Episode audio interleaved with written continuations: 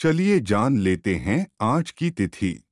आज है अठारह अप्रैल सन दो हज़ार इक्कीस। दिन है रविवार। तिथि है षष्ठी। षष्ठी तिथि आज रात दस बजकर चौंतीस मिनट तक रहेगी। इसके बाद सप्तमी तिथि आरंभ होगी।